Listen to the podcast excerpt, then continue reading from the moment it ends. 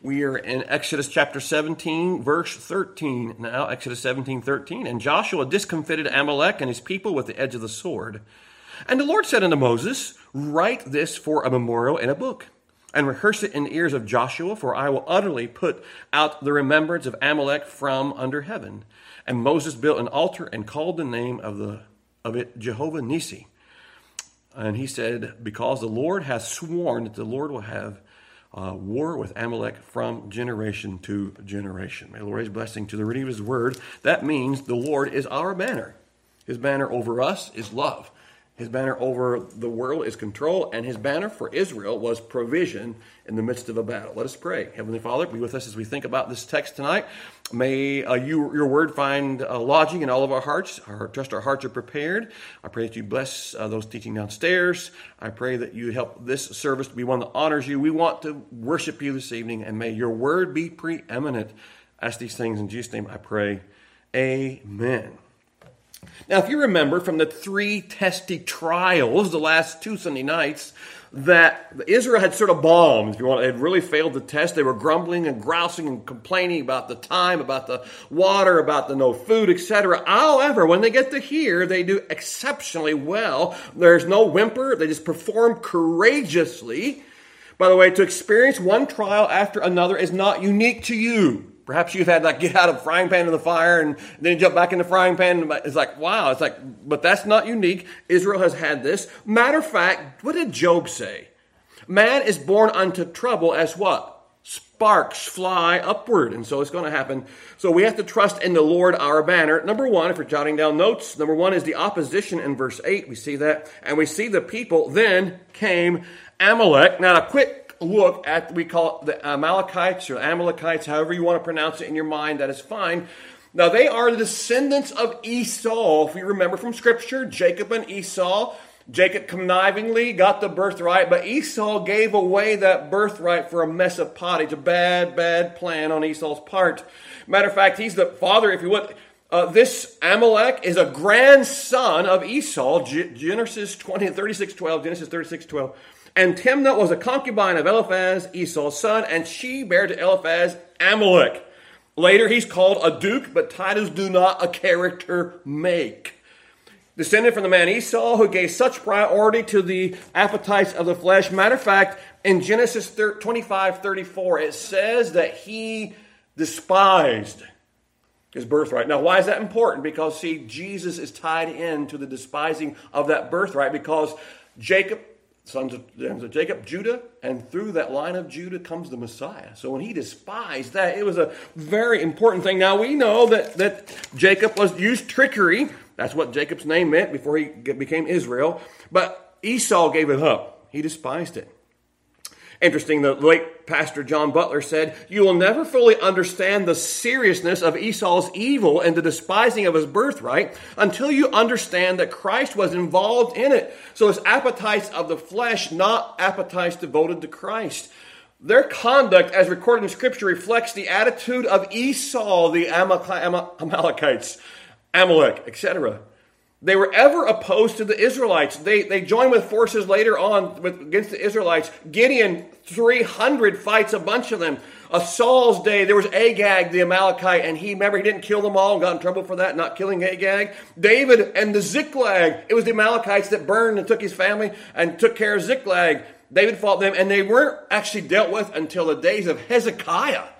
So the Amalekites have left along, and actually another branch of them was even during the time of Esther. Do you remember who Haman was? He was Amal- him. He was a part of that branch of the Amalekite family. So they have been against God. And they lack the fear. And Deuteronomy 25, 18 says, they feared not God. I tell you, when we don't fear God, we go our own way. We the wheels come off, if you would, morally and spiritually. When we don't fear God, He's the one controlling. We need to bow the knee to Him. If you don't bow the knee to Him, you will. Matter of fact, we saw before the flood a world that turned away from God, and perhaps a billion people on earth at the flood, perhaps. Only eight, only eight were trusted in Christ, Jehovah, enough to get on the ark we find this, uh, and how they attacked. If you want to hold your finger in Exodus, a little bit later on in the Pentateuch, 25 17, we see this people attacking Israel in not a very good way at all. Matter of fact, it's almost like a terrorist activity. Remember what Amalek did unto thee, by the way, when you came forth out of Egypt, 25, 17, how they met thee by the way, and smote the hindmost of thee, even all that were feeble behind thee, when thou wast faint and weary, and he feared not God. Now, some would say, well, there was baggage back there, and they, that's why they attacked the hind part of it. They attacked it because that's where the, the weak and infirmed were. What a, uh, a lack of character not to fight the men of Israel. And God did not take very well to this, of his children being attacked by the Amalekites in this way. The feeble, the weak, the weary. But isn't it always like Satan who comes along in our weak times that he attacks us? Matter of fact, at the end of 40 days of fasting and testing, that's we have those three big tests by Satan of Jesus. Turn the stone to bread, jump off the, etc. Do those things. It seems like when we're sick or we have suffered the loss of a loved one or a job or other painful losses, we're discouraged or we're weary or we're spiritually weak. That's when Satan's like, whoa, whoa, here we go. Time to get that. So maybe we can get him to, to go a little further and just give up. And that's he attacks during those times. Often the most vulnerable, vulnerable, also, also when we've had a success. Well, I've got this thing licked. I will struggle with that anymore. And that's that's the time to beware when we think we finally we finally gotten to a certain place that wow we, we've succeeded and that no longer bothers us. But Satan is not omnipresent, present. He's not omnipotent. He's not omniscient. But he can see how you're living. He can see what you're reading. He can see what you say out loud. He can hear those things through his minions, etc. And so he knows. Now, am I saying that, that, that we're doing enough good here to the Satan's bothered with our church right now? I don't think so. but you get busy for God, and he gets there, and then he gets Satan's attention, and he'll start he'll start fighting those things. He does not want God's word to be to hold sway over people's lives. So the opposition, there's the people, and then there's the place, the fault, Israel in verse 8 at Rephidim, which simply means plural for rest. They've had some rests, and now they're not going to be so restful. The word then indicates the Amalekites were roamed the Sinai Peninsula, and it was the time of year where they would move their flocks from one place to another. One commentator says this the attack upon the Israelites was made under circumstances at a time and place fully explained by what is known at the of the peninsula, the Sinai Peninsula. If you're looking at a map, I've got it in my mind. Egypt's here. There's the, the across the sea, and the Sinai Peninsula looks like an upside down arrowhead. And where Mount Horeb is, Mount Sinai, and that peninsula there is where the fighting is going to take place. It occurred two months. They've only left Egypt two months. They've had trouble with time. They've had trouble with food. They've had trouble with water, and they've grumbled and groused. Now, only two months later, they're going to get into a real battle. And so that's the time frame. So as they approached Sinai, the people of, of Amalek did not like Israel coming in there, and so they're going to fight them. Now, three facts the Amalekites ignored. First of all, the pasture land was not just theirs. So it, it was everybody's to use, the Midianites, other people in the land. Secondly, there was enough for everybody. There's enough pasture land. It's like, it's like if our one cat, the old cat gets on the couch and there's a whole couch there to lay on. The young cat wants to get that cat off that very spot. I mean, you got a thousand places to lay.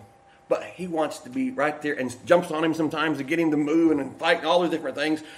Why can't you just go like you got three floors to pick? Just pick somewhere else to go. And so they don't, we find in the Amalekites there that there was enough, but we want that. It was God, also thirdly, God's will. God's will that Israel be there, so you just should leave them alone. You know, I pray every day that God would preserve Israel, that He would keep them, that we would stay on the Israel side. Not, uh, not exactly that way every day, but I do pray for Israel, the peace of Jerusalem. And we need to stay on Israel's side. Clearly, the Amalekites did not.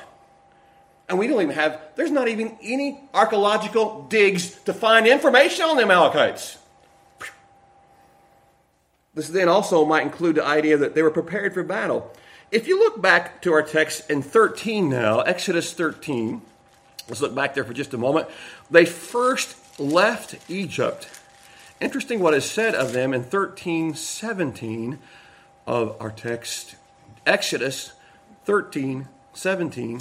And it came to pass, when Pharaoh had let the people go, that God led them not through the way of the land of the Philistines, although that was yet near or near. For God said, Lest peradventure the people repent when they see war and they return to Egypt. They weren't ready to fight. They're just leaving. They're not ready to fight. And so God says, Let's take the long way. But if we don't, if we take the short way, they may get just run back to Egypt. No, we're not going to do that. So God has all in mind. The first few months, I don't think that Israel was simply playing checkers or hopscotch or whatever they would play back then uh, on the way. I think Moses was training them. I think Moses was getting the people ready to battle, and he was using Joshua. And so when time comes, Joshua's ready, the troops are ready, etc.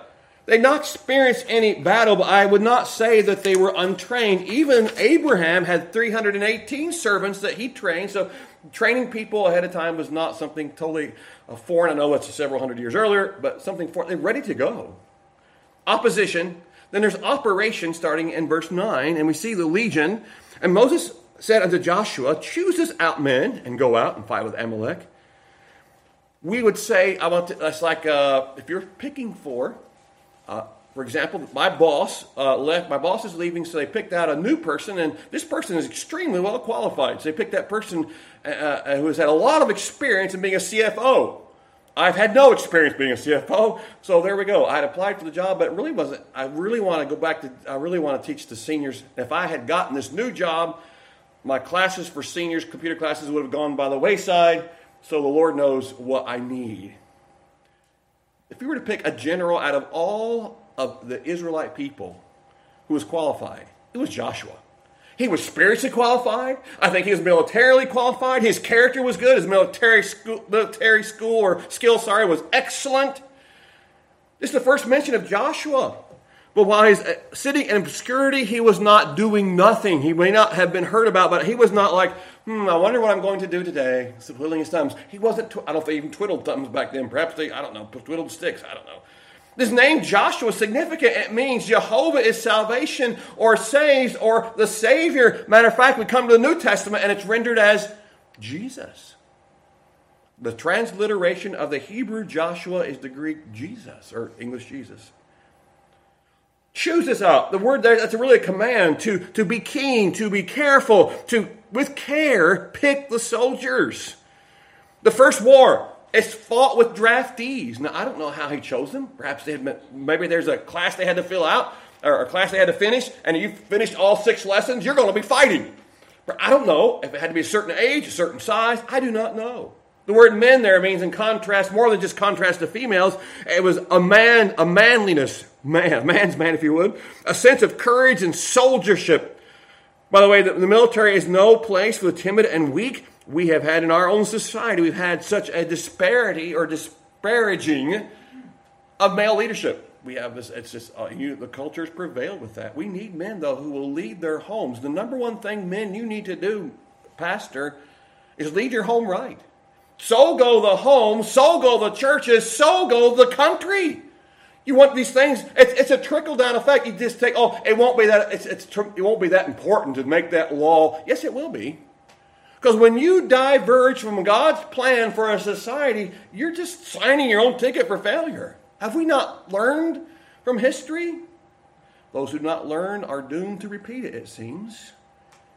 So they, they're leading their homes. Now, I'm not saying they should lead there should not be any kind of mistreatment, but we need men who will stand up and be men. Take care of our, we are also, by the way, we should take care of our spiritual life. When the time came, Joshua was ready. We needed General Joshua, and I think you're the one that God would have to do it. So, are you ready? Yes, sir, I am ready. Because he had been prepared. When God calls, we need to be ready for service. What's God calling us to do? To pray, to give, to go, to witness, to whatever He has called us to do, to be prepared. Well, I just don't, you know, I, I, I want to go, I want to, I got to go fishing. Uh, Friday morning, there's a pond behind where I work, did not know about it until Thursday. I went, fr- or Wednesday, got permission Thursday to go. Friday, I thought it was going to be exciting time. It's pretty far over the hill, so I venture through all the brambles and briars and get down there, and it's, it's really shallow. Didn't see a fish, I did not even see a fish. I did not even get a bite. So here I am, just like trying to throw my, throw my, and one time my top of my rod came off. Dave, like my, my son loves that when I throw my rod in the water, top of my rod. So it's like it wasn't a grandiose fishing experience, but that night I was so wanting to get prepared and get everything, get my line, etc., all that ready because I was going to go fishing. First time I fished in probably two years. So I want to go fishing. We need to be ready, excited about. Perhaps God tomorrow, this week, has an opening for you to, to tell what God has done for you to someone you've met. Need to be ready. Joshua was ready. And notice, by the way, Joshua did not grumble. Now, Moses, don't you think so and so would do better? Don't you think Hur would be a better? No, he's like, yes, sir, I'll do it. Joshua is to be commended all the way through Scripture. Verse 9, and, and Moses said, And Joshua chooses out men and go out Fight with Amalek. Go out, fight. Now, remember at the sea, stand still and see the salvation of the Lord. I'm going to do a great work. Here is go fight. Sometimes He wants us to sit, do our part, and let Him do the rest. Sometimes, you know, part of the, the answer is going to be you doing this and, and put shoe leather to your prayers. Like, well, Lord, I think I, I want you to do this. I want, I want this. To, the Lord wants us to do our part. He does. What a contrast to that. Stand still. Now go out and fight. Saul, you remember King Saul? I mentioned earlier, Agag, the Amalekite, he was too soft on that sin, and Agag lived. Samuel, remember what Samuel did when he came along? He just divided him in pieces. That's what Samuel did. This is what God told you to do. Why? That because sin. We, we, we, we sometimes we instead of doing damage to sin, we coddle it. We, we, we think, I can get away with it, or it's not that big a problem, and we don't deal with sin. If, if I have a problem with pornography, if I had that problem, it would not be totally to put the computer out, take off my cable TV, get a phone that has no access to that. You say, but Pastor, that's, that's a little excessive. Well, how excessive is sin? You want to, you want to get, if you say, well, I want to get right with, there's some things you might need to do to show that you are interested in getting right with God or help. I have a safety feature on my phone. So it keeps me from, if I would ever go to a site I shouldn't, my wife would go and get me to get an email. There we go. That's just a safety. We have to be serious about it. Well, they oh, no, it's not just that we need to do. So there's a legion, the operation also involved leaders. Tomorrow I will stand on top of the hill with the rod of God in my hand. So Joshua did as Moses had said to him and fought with Amalek. And Moses and Aaron and Hur went up to the top of the hill. After giving after Moses gave the orders to Joshua, he said, Now, what I'm going to do, I'm going to go up the top of the hill and watch and stand and hold up the rod of God. We think, Oh man, that's the easy job. No, it wasn't. That was the job that's talked about most. That is the job that he, he with the burdens and the bearing the burdens and praying and talking to God and holding up the rod. And can't you imagine this?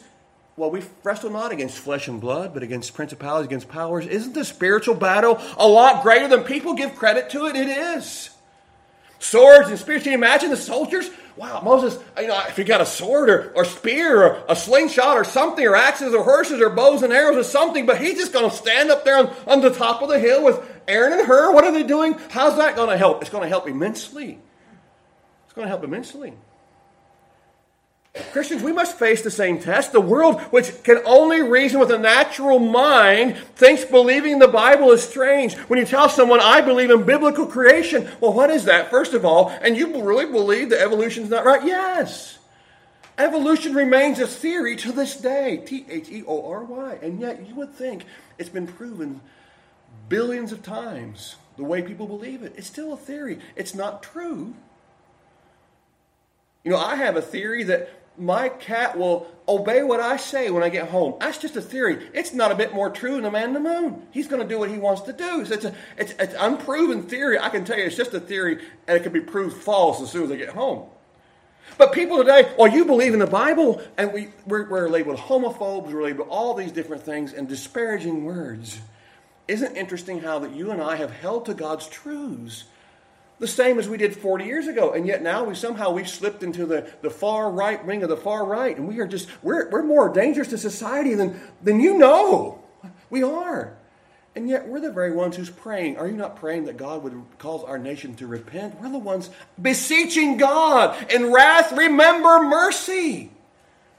And yet, this, the world just, as a general whole, just keeps going, trumping all along, and we're, we're making progress. We're just really progressing. No, we are digressing, is what we are doing, digressing. Moses stands on the hill holding up the rod while Joshua's out directing the battle.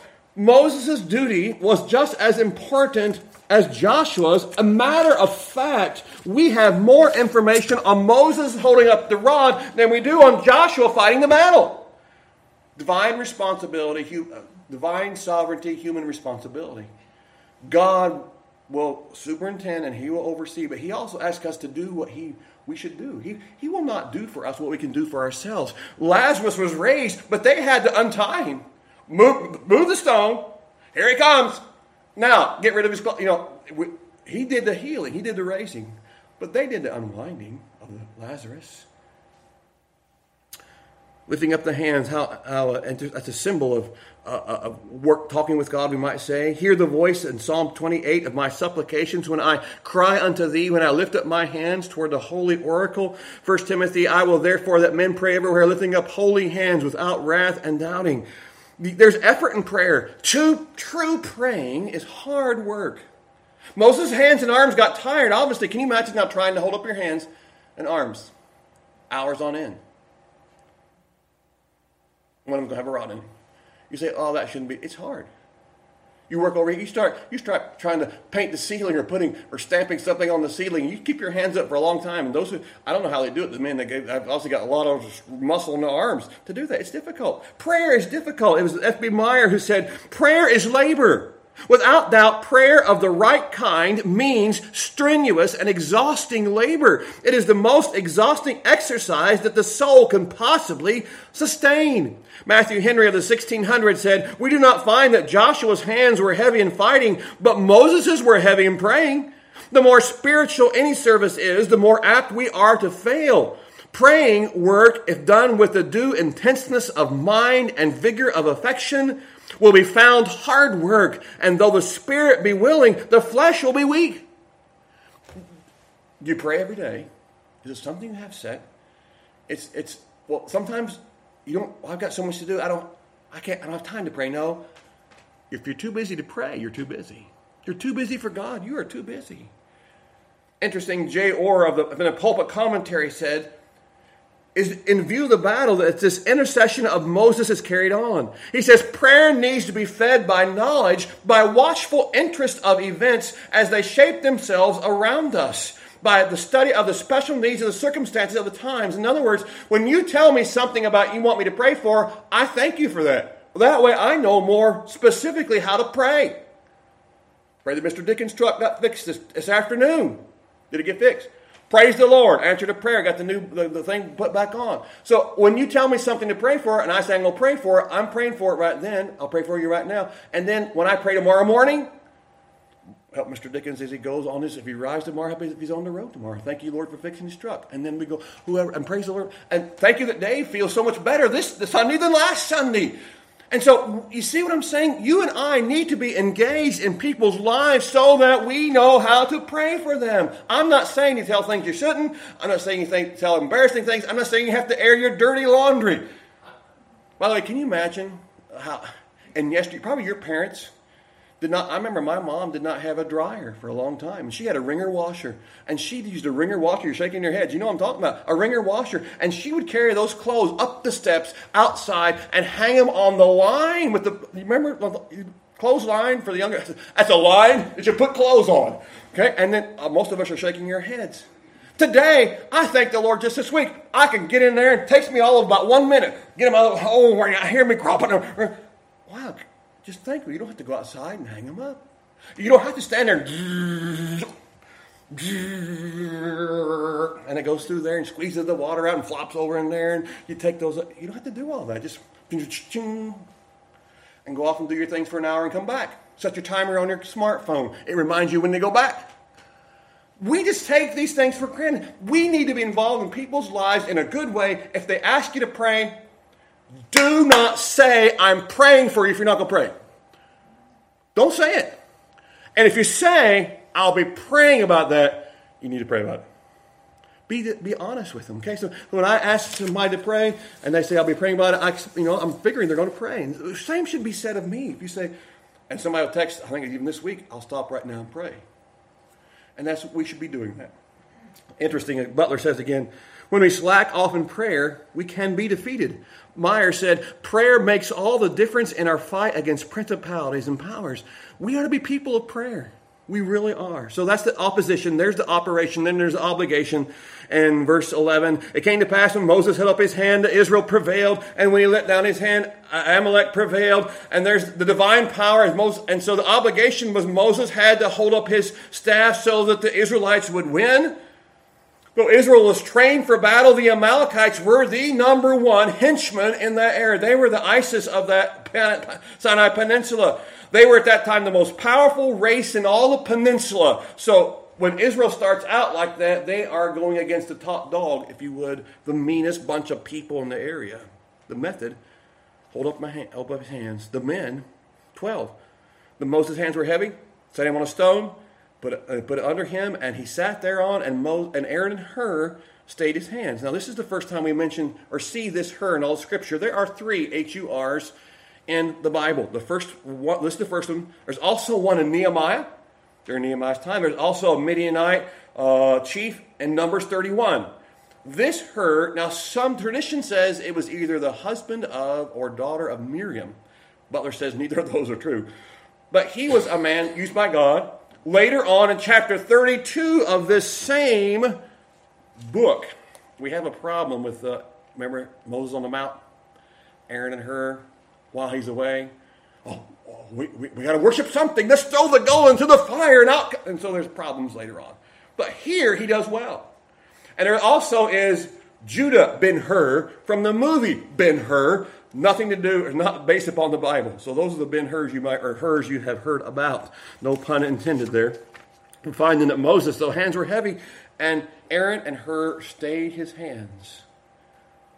They were there to help him accomplish his God given task. That's a rare breed today. People who will just come alongside, and, and, I know some of you are those very kind of people who come alongside, and whatever you can do to help the ministry here, praise the Lord. Almost, almost all of you are willing to do that. Interestingly, in 1989, a man named Mike Wellman, a paraplegic, had climbed the strict face of El Capitan in Yosemite National Park. It's a very strenuous climb. And the uh, paper, it was just called the Fresno Bee, published the day he came back, and he was his helper, the man who facilitated Mike Corbett, was carrying Mr. Mr. the paraplegic around. He and another guy, I guess, were carrying him around. And the, the article said, paraplegic and partner prove no wall is too high to climb. But what was not said is that Mike Corbett had to climb up and down three times so that he could climb it the once. He was a person who just behind the scenes. This is Aaron and Hur behind the scenes, keeping Moses' hands up so Israel won the day. Actually, God won the day as they were obedient. So there's the opposition, the operation, the obligation, and finally there's the overpowering. There is the rending in 13, and Joshua discomfited Amalek and his people with the edge of the sword. Israel again gained the victory over Amalek at Rephidim. Rephidim was, was going to be a bright spot for Israel because of the blessings there. It was a decisive victory. The edge of the sword means a great slaughter of the enemy, if you would. And, and though there was a decisive victory, it was not the final one. Amalek comes back again and again in history. But this was a bad choice for Amalek because God remembers from generation to generation their name is going to eventually be blotted out. That was the rending. There's the results in 14. And the Lord said to Moses, Write for a memorial in a book. This is the first time writing is mentioned in Scripture. And in the Hebrew, that could, that could also carries the idea of a, a definite article. Write it in the book. If you know from history, Moses was used by God to write the book of Genesis. He was not there. But there's a nine different this is the generation of there's nine different books in genesis that god allowed moses to have that god took and he superintended moses thoughts the holy spirit gave moses the thought but he used these books to write genesis he's like 14 1500 bc Garden of Eden, 4004 BC. So there's been a long time, but God used these books that they had collected. And so we find here, write it in the book. Rehearse this. This is like this is like the family Bible, if you want to call it that. Write it here that we remember. Rehearse means to put. So to put in the ears of Joshua, a graphic way of saying to Joshua needed to be put this in the mind and memory, these great truths. Remember, Joshua is going to be the leader here uh, at the end of the 40 years. For I will utterly put out the remembrance. God's upset with Amalekites. As a result, God promises the annihilation of them. It is interesting. I, would call this an act of terrorism for the most part. I would call it that. Benjamin Netanyahu said these words when he was speaking before a U.S. Congress, quoting now regarding terrorism. Netanyahu, who was at that time the prime minister of Israel, terrorism is a crime against humanity. We must consider the terrorists enemies of mankind to be given no quarter and no consideration for their propitiated grievances. If we believe to distinguish between acts of terror, justifying some and repudiating others based on sympathy, based on this and that cause, we will lose the moral clarity that is so essential for victory. The clarity is what enabled America and Britain to root out piracy in the 19th century. The same clarity enabled the Allies to root out the Nazism of the 20th century. They did not look for the root cause of piracy or the root cause of Nazism because they knew that some acts are evil in and of themselves and do not deserve any consideration or understanding. They did not ask whether Hitler was right about the alleged wrong done to Germany at Versailles. That they left to historians. For the leaders of the Western Alliance, nothing justified Nazism, nothing. We must be equally clear cut today. Nothing justifies terrorism, nothing. Terrorism is defined neither by identity of its perpetrators nor by the case to espouse. Rather, it is defined by the nature of the act. Terrorism is the deliberate attack on innocent civilians. And end of quote. That is what I believe we have here when the Amalekites attacked the young and the enfeebled and the infirm. There are they didn't have the I don't know what laws they are, the Geneva Convention laws about attacking wounded people, etc. They did not care. That's what made God so upset with them, attacking his people. Therefore it shall be said in Deuteronomy 25, 19, when the Lord thy God hath given thee rest from all thine enemies round about, and the land which the Lord thy God giveth thee for an inheritance to possess it, but thou shalt blot out the remembrance of Amalek from under heavens, thou shalt not forget it. Hezekiah, during the days of Hezekiah, they were finally were smote the rest of the Amalekites that were escaped and dwelt there unto this day. First Chronicles 443. I have one more O. The fifth O is obedience, and that is verse 15, the altar. If you would please, verse 15, the altar. 15 of our text, we're back over to Exodus chapter 17 verse 15 and 16 as we close up Exodus 17 15 says for us here. And Moses built an altar and called the name of it Jehovah Nissi. Now, I'm not sure Nissi is right. It could be Nisai. It could be different things. I, that's the easiest way to pronounce it. The new name is Jehovah our banner. The strife between Amalek is a banner. Christ is our banner. God is our banner. That is the idea. Jehovah our banner. An inspiring name to inspire Israel. Now we have a banners today. We usually have them a flag and a banner bearer will carry on a flagpole, etc. In that era, it was more like a, a, a, a pole with a bright metal object on top, if you would. It means a rallying point. They're very important for warfare. They inspire others.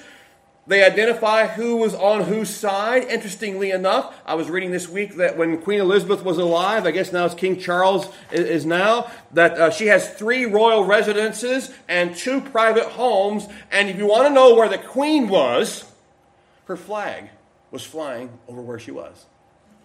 That's how you knew where the Queen was. In the same way, Moses built an altar and names it Jehovah Nissi so that we all will know the king was in residence. I wonder this week, is my flag going to be flying over my life? The king is in residence, or we're going to be like, whoa, are you a really Christian? You don't, you're not really acting like that. Is, are we going, is our banner clear? There's a royal banner given for display to the soldiers of the king, the songwriter said. How's your banner flying for Christ? A story is told during, I think it's World War, uh, Civil War, that one of the, the, the, flag bearer got really far ahead of the troops, and the soldiers hollered back to the officer in charge, Tell the flag bearer to come back some. And the officer says, No, you need to go up where the flag bearer is. That's the, that's the ticket. Professing Christianity, we don't need to slip back and compromise. We need to go up to where the standard is, and the standard is God's holy word. That is what we need to be living our lives by. The altar in Amalek in 16 where because the Lord has sworn that the Lord will have war with Amalek from generation to generation, they had aligned themselves with the world. And do you remember Genesis 12 3? And I will bless them that bless thee, and I will curse them that curseth thee. And in thee shall all families of the earth be blessed. The first Israelite at Abraham, I think God still carries, I'm pretty sure God still carries that through. Matter of fact, I'm pretty very sure. I will bless them that bless thee. How are we doing uh, uh, for the cause of Christ? Are we bearing our banner? The story is told in poetic form about Stonewall Jackson going through a little town in the South. I'm not sure who the writer was, but listen to these words. Up rose old Barbara Fritchie then, bowed with threescore years and ten. Bravest of all in Frederick town, she took up the flag that the men hauled down. In her little window the staff was set to show that one heart was loyal yet. Up the street came the soldier's tread, Stonewall Jackson riding ahead. Under his slouched hat, left and right he looked. The old flag met his sight. Halt! The nut brown ranks stood fast. Fire! Out broke the rifle blast. It broke the window with many a gash. It severed the banner in seam and sash. But quick as it fell from its broken staff, Dame Barbara snatched the silken scarf. She leaned far out the window sill and shook it forth with a royal will. Shoot, if you will, my old grayed head, but spare my country's flag, she said. And Stonewall Jackson is reputed to have said these words Who touches a hair on that old gray head dies like a dog. March on, he said. March on. Shall any of us who name the name of Christ fail to wave the banner of our Savior? This week? I trust not. It's our rallying point. Let us pray. Lord, we thank you for the banner of the cross. Moses and Aaron and Hur, through your in their intervention, through your grace, through your mercy, they, you gave them the victory. Joshua, the people of Israel, against a very formidable foe. Lord, you want to give us the victory, but we will not have victory when we go out unprepared when we go out with not having the, the armor on, when we go out on our own, Lord, please live your life through me. Live your life through each of us who name your name, that the world will see in us something that is reflective of you. That they will say, What is it different about you? And to give us opportunity to share your good news. Lord, if our banner's gotten soiled, if we've taken our banner down and become so like the world, may, Lord, be convicted and Fly our flag of your righteousness for others to see. And ask these things in Jesus' name I pray. Amen.